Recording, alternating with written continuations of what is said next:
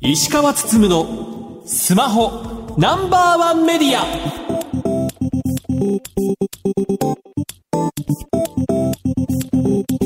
皆さんこんばんは。石川つつむのスマホナンバーワンメディアパーソナリティスマホ携帯ジャーナリストの石川つつむです。アシスタントの松代ゆうきです。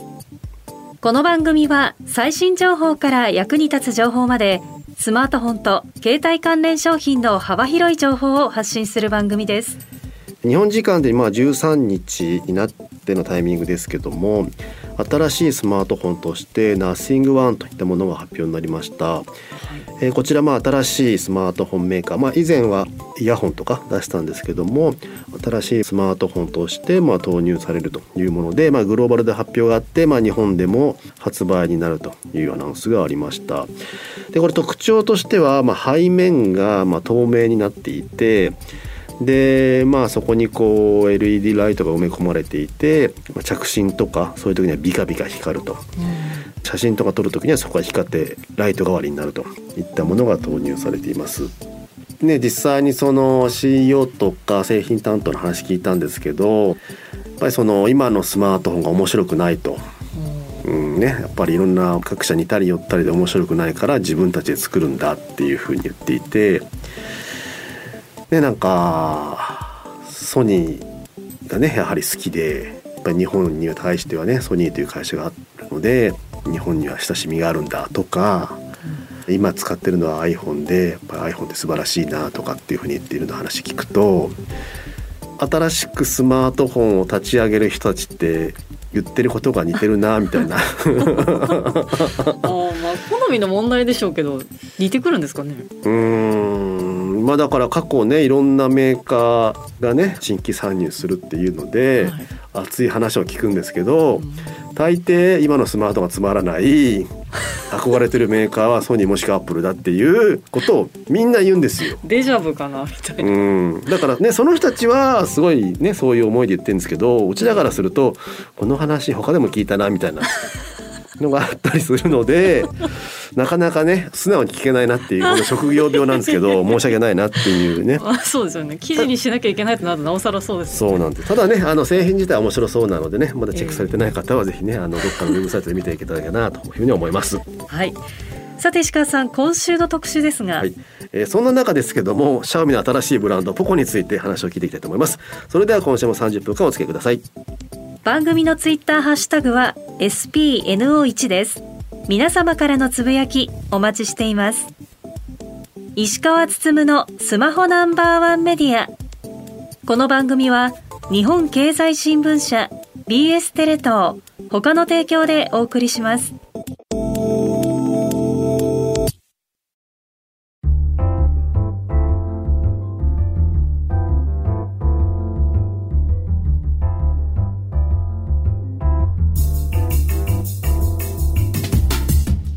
お聞きの番組はラジオ日経石川つつむのスマホナンバーワンメディア。それでは今週の特集です。 Xiaomi の新ブランドポコ誕生。 Redmi シリーズなどをリリースしている Xiaomi は新しいブランドポコの日本初参入モデルポコ エフフォージーティー をろくがつにじゅうさんにちに発売しました。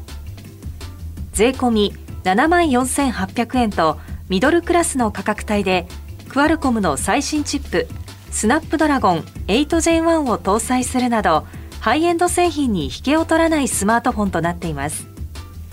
本日は Xiaomi Japan 代表取締役スティーブン・ワンさん、そしてプロダクトプランニング本部本部長の足立明彦さんにお越しいただき、ポコを中心とした Xiaomi のこれからについてお話を伺っていきたいと思います。通訳はリー・イペイさんです。よろしくお願いいたします。よろしくお願いします。というわけでシャオミの新ブランドポコというものがまあ登場したということもあるので、じゃあシャオミと実際ねポコがどうブランド分けしていくのかという点をいろいろとお伺いできればなと思います。まずシャオミなんですけども、にせんじゅうきゅうねんじゅうにがつにまあ日本市場に参入したというところですけども、改めて振り返ってみてこのにねんはんシャオミ日本市場の手応えっていうのはどんな感じでしょうかね。嗯，从我个人角度来说啊，就是啊、呃、这两年半。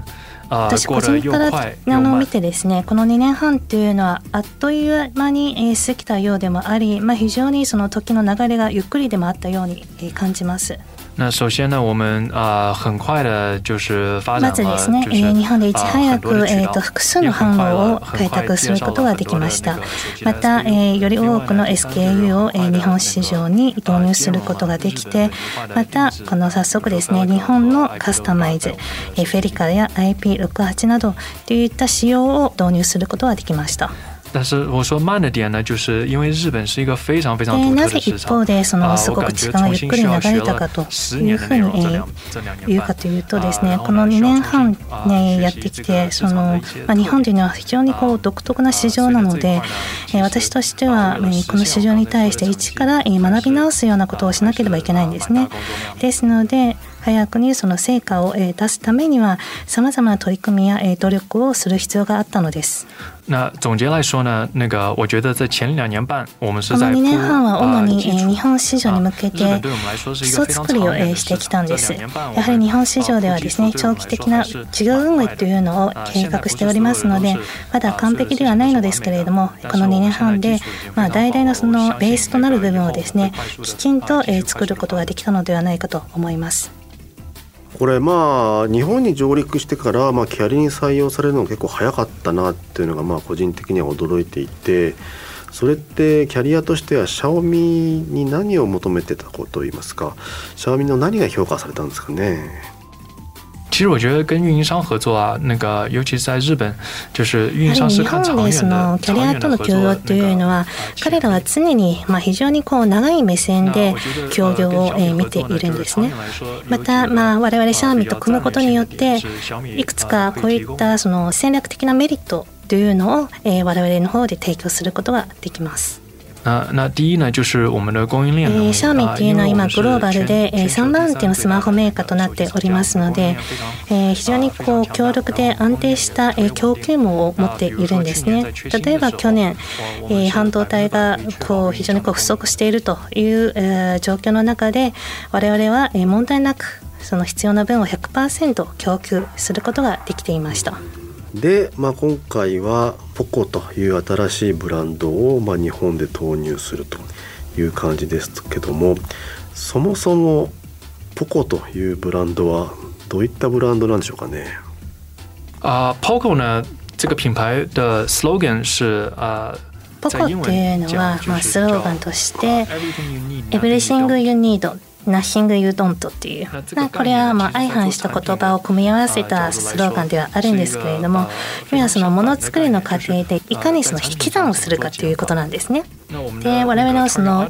主なターゲットユーザー層になるんですけれども、スマホを使いこなしているユーザーをターゲットにしているんです。ですので、ポコブランドに関してはまあベストな性能なんだけれども、他社と比べる約さんじゅうからよんじゅっパーセント の価格で提供するようにしているんです。なのであんまり広告も出しません。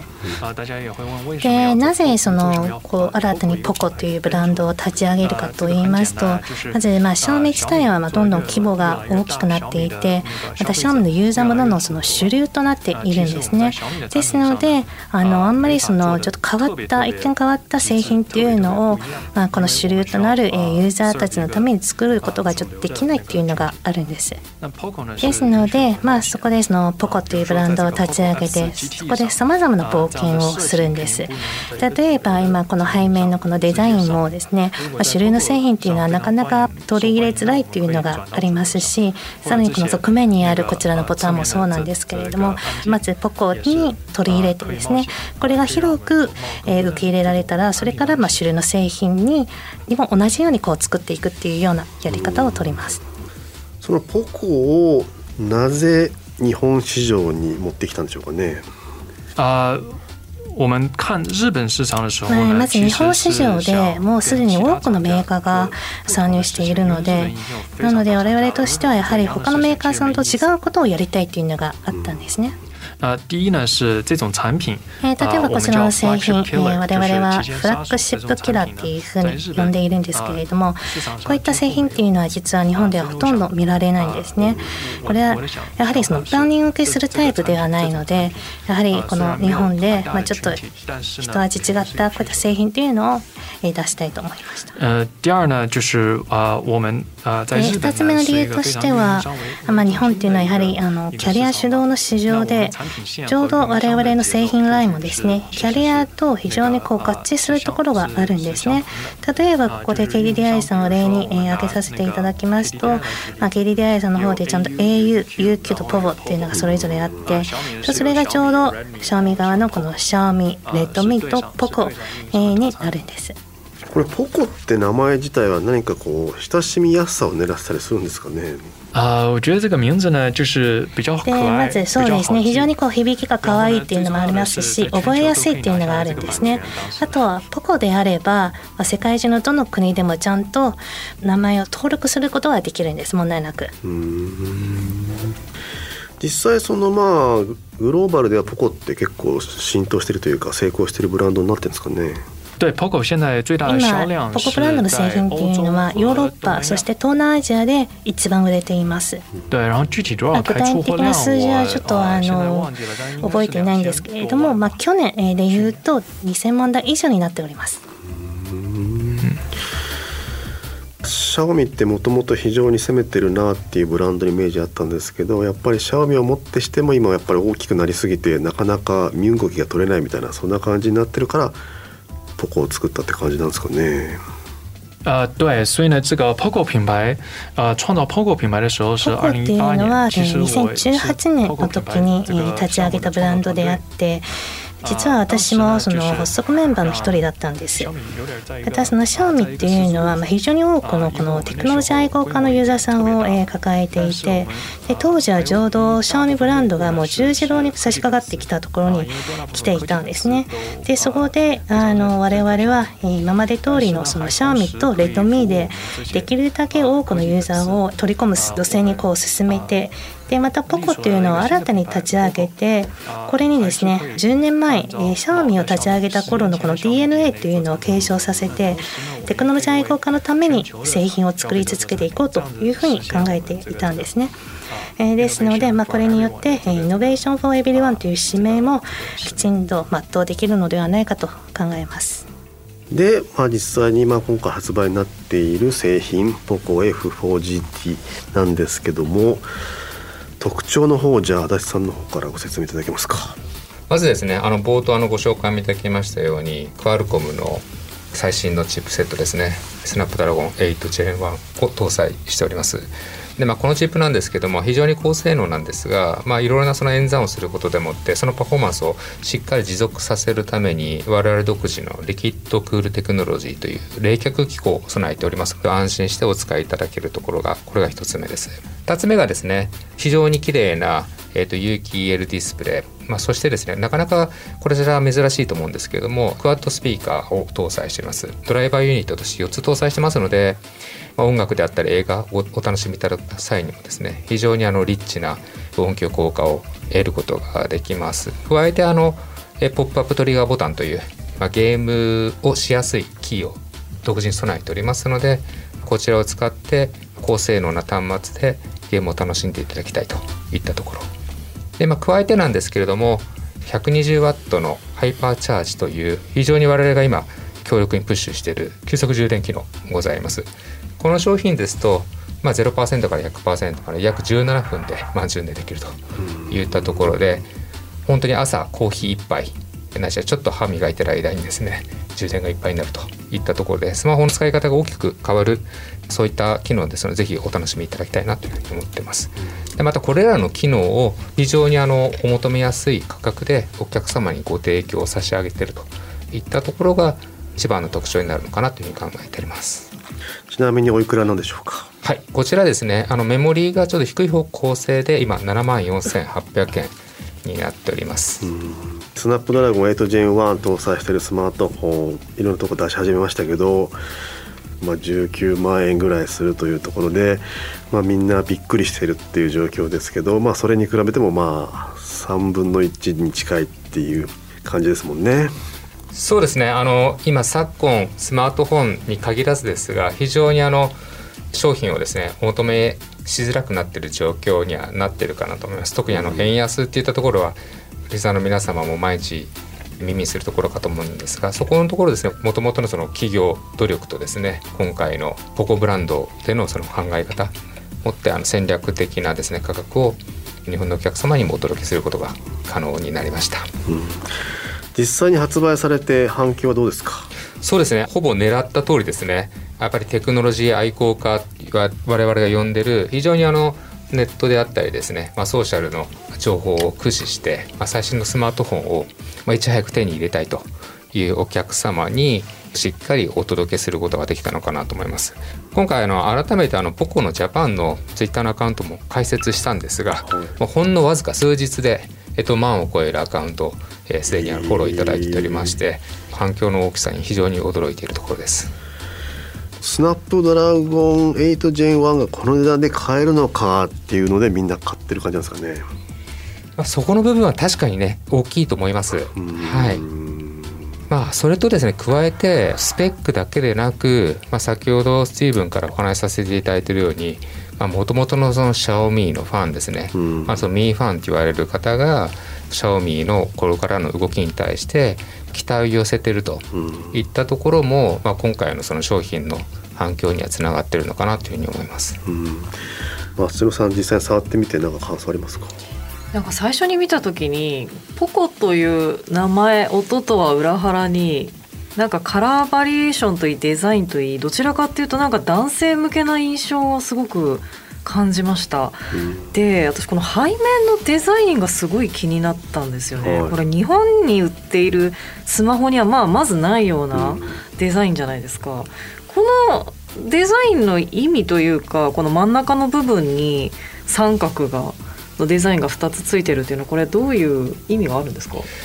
三角っていうそのものだけで全体的に、例えばこうエッジの入ったところであったりとか稲妻のマークの部分、これ実はあの光るんですけれども、はいはい、まあ、こういった全体的な印象、まあ、このイメージカラーのイエローも含めてなんですけども、レーシングカーといいますか、はい、そのスポーティーなその高性能なモチーフを今回引用させていただいて、この商品にまとめてるといった形になります、はい、側面にあるボタンをスライスするとまたボタンがピョッと出てきてゲームしやすいって感じになってますけど、やっぱりゲーミングスマホとはあんまり言わない感じなんですか？もちろんあのゲーミングスマホとしてご理解いただくのも全然構わないんですけども、やはりそのゲームだけを最初にお伝えしてしまうと、せっかくのこの商品のまあ、その エイトジェンワン を搭載した非常にお手頃な価格のハイスペックデバイスであるということであったりとか、さまざま他のベネフィットがあるところがですね、まあ、お客様に届きにくくなるんではないかなというふうに思っておりまして、今回我々の方からはゲームもまあしっかりできるハイスペックハイエンド端末だよということでお伝えさせていただいております。うん、これ実際充電してみてもいいですかね？あ、どうぞ。今充電器今日持ってきました。これってあれですよね、あの充電器もセットになってるんですよね。あ、もちろんこの ひゃくにじゅうワット の充電器とケーブルは同梱になります。どれぐらい速いのかって確かに気になりますよね。そのまあ ななじゅういってんよんパーセント みたいな小数点以下に桁まで表示されてるので、うんうんうん、でそれがぐんぐんぐんぐんまあ増えていくっていうのがまあうまい見せ方をしてますよね。これなんでこんなに早く充電できるんですか？高出力の充電器っていうのもあるんですけども、はい、この充電の本体側にも結構工夫がされてまして、うん、例えばこの商品でいうと中にバッテリーがふたつ入ってます。ほうほう、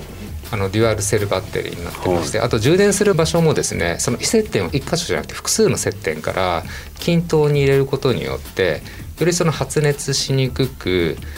優れた電流効率を持ってまあ、流し込むっていうことを実現しているまあ一つの例になります。でやっぱりあの高速で充電すると、まあ、その安全性っていうところ非常にあの気にされる方はいらっしゃると思うんですけども、こちらもですね、まあ、数々のその安全対策をハードウェアそしてソフトウェア的に行っておりますので、ご安心してお使いいただけるかなと思います。はい、結構中国メーカーって充電の速さで争ってますよね。そうですね、まあ、一つトピックスになってるかなと思うんですが、その中でも Xiaomi の今回の ひゃくにじゅうワット っていうのは、うん、まあ、現状頭一つ出ている機能かなと思います。うん、これまあ本から発売した上で、まああのまあ、オンライン専用というところがあると思うんですけども、やっぱりオンライン専用でもスマートフォンって売れるもんですかね。呃相对来说不错吧。这样子来说就是那个呃石川さん也记得我们石川さんも覚えてらっしゃると思うんですけれども、まあ Xiaomi が初めて日本に来たのがにせんじゅうきゅうねんの年末に初めてに製品を発売したんですが、まあ、その当時の販売台数と比べると、まあ、今回の方が多いんです。うーん、なんでしょう、やっぱりこういったハイエンドというか、まあ、尖った製品を使う人っていうのはもう実物を見なくてもオンラインでえいやってもう買える勇気がある人たちなんですかね。对，所以呢，这个呢需要用户的用户需要跟用户打成一个。ユーザーとの信頼関係に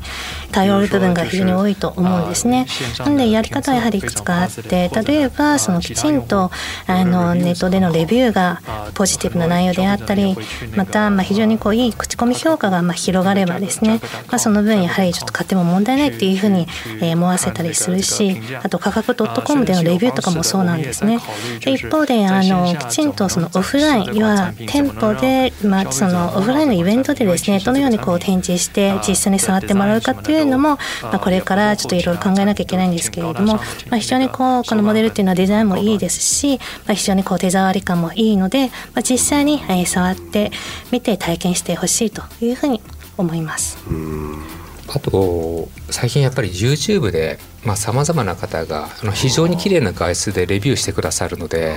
まあ、かなりあの実物の質感に近い形で商品の方をご紹介いただけるという意味で、まあ、店頭で実況をご確認いただかなくてもですね、まあ、かなりリアルにご想像いただけるんではないかなっていうふうにはちょっと思ってますね。なるほどね。確かにネット、まあ、発表会で見た情報でなるほどなと思っていて、でただやっぱり触ることによってあいいじゃんっていうとこもあったりもするので、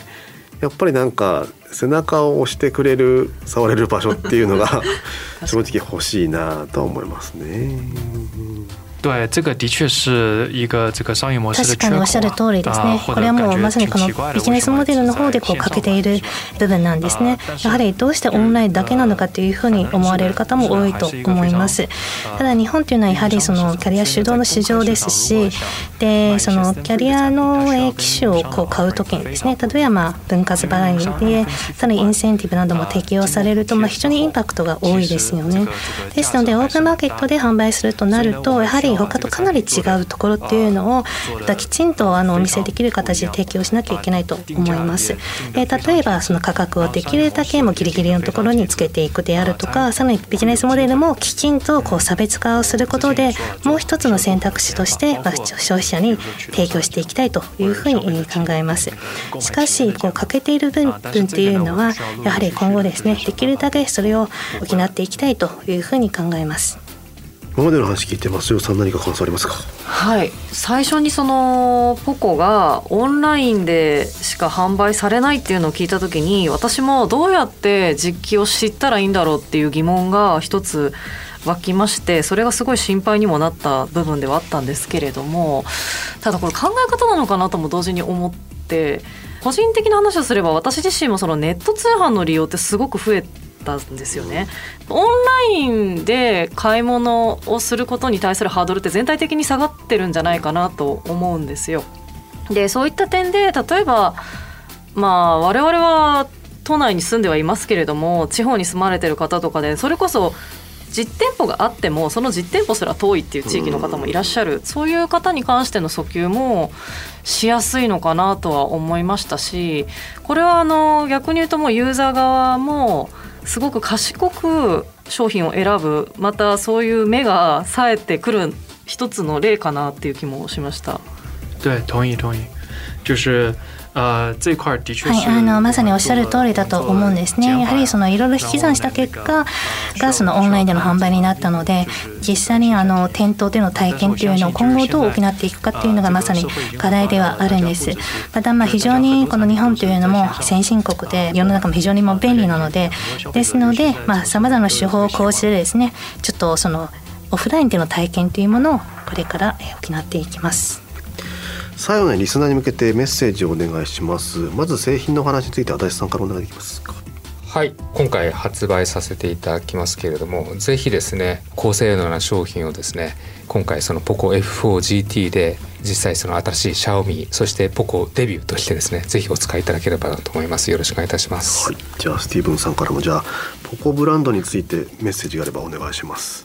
呃、首先非常感谢就是在日本的、まずその日本にいるそのシャオミファンの方たちにちょっとお礼を言いたいと思います。本当にその一生懸命我々の製品のこの口コミ評価をですね、まあ、していただいて本当にありがとうございます。ですのでこれからもですね、我々のこの製品のロードマップっていうのをよくしていって、まあ、あの日本市場に向けて最先端の技術を盛り込んだベストな製品っていうのを最も誠実的な価格でこれそれからもご提供していきたいと思います。や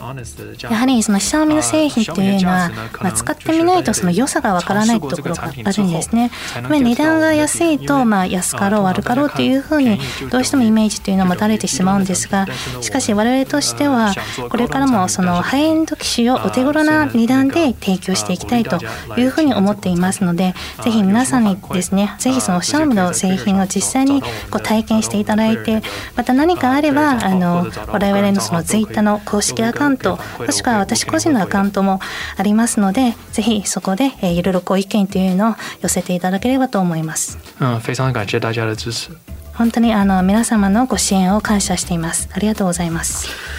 本日はありがとうございました。ありがとうございました。本日のゲストはXiaomiのスティーブン・ワンさん、足立明彦さんでした。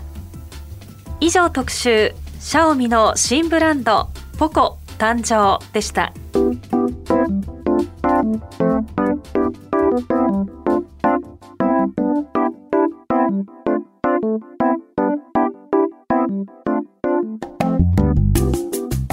石川つつむのスマホナンバーワンメディア、エンディングです。